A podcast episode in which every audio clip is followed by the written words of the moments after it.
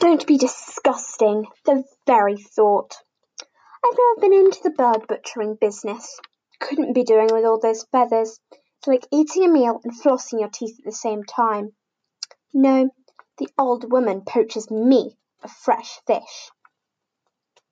So you should be grateful that we are even bothering to enter into conversation with riffraff like yourself. Lois is normally most particular about whom she chooses to speak to. Just a splash.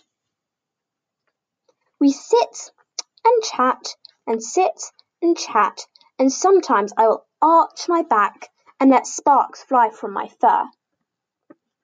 What else is there for civilized folk to do? What do you do?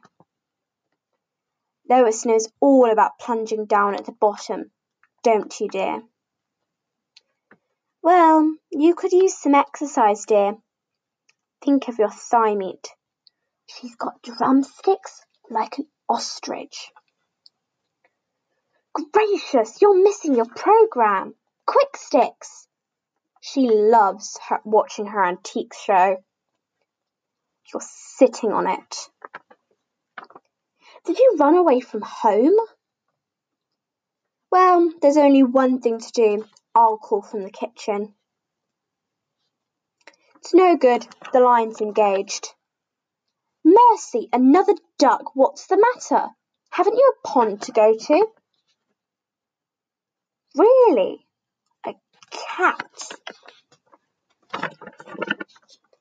Did someone say cat?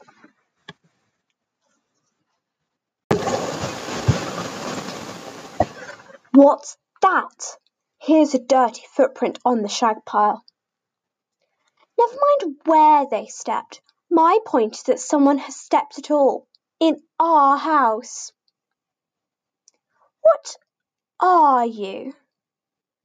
Animal, vegetable, or mineral? oh, Lois, that's terribly good. What are you doing in our house?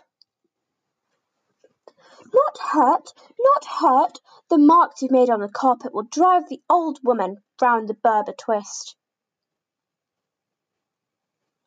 I don't know, but it obviously works. There hasn't been a Macassar in the house for as long as I can remember. Thank you, dear.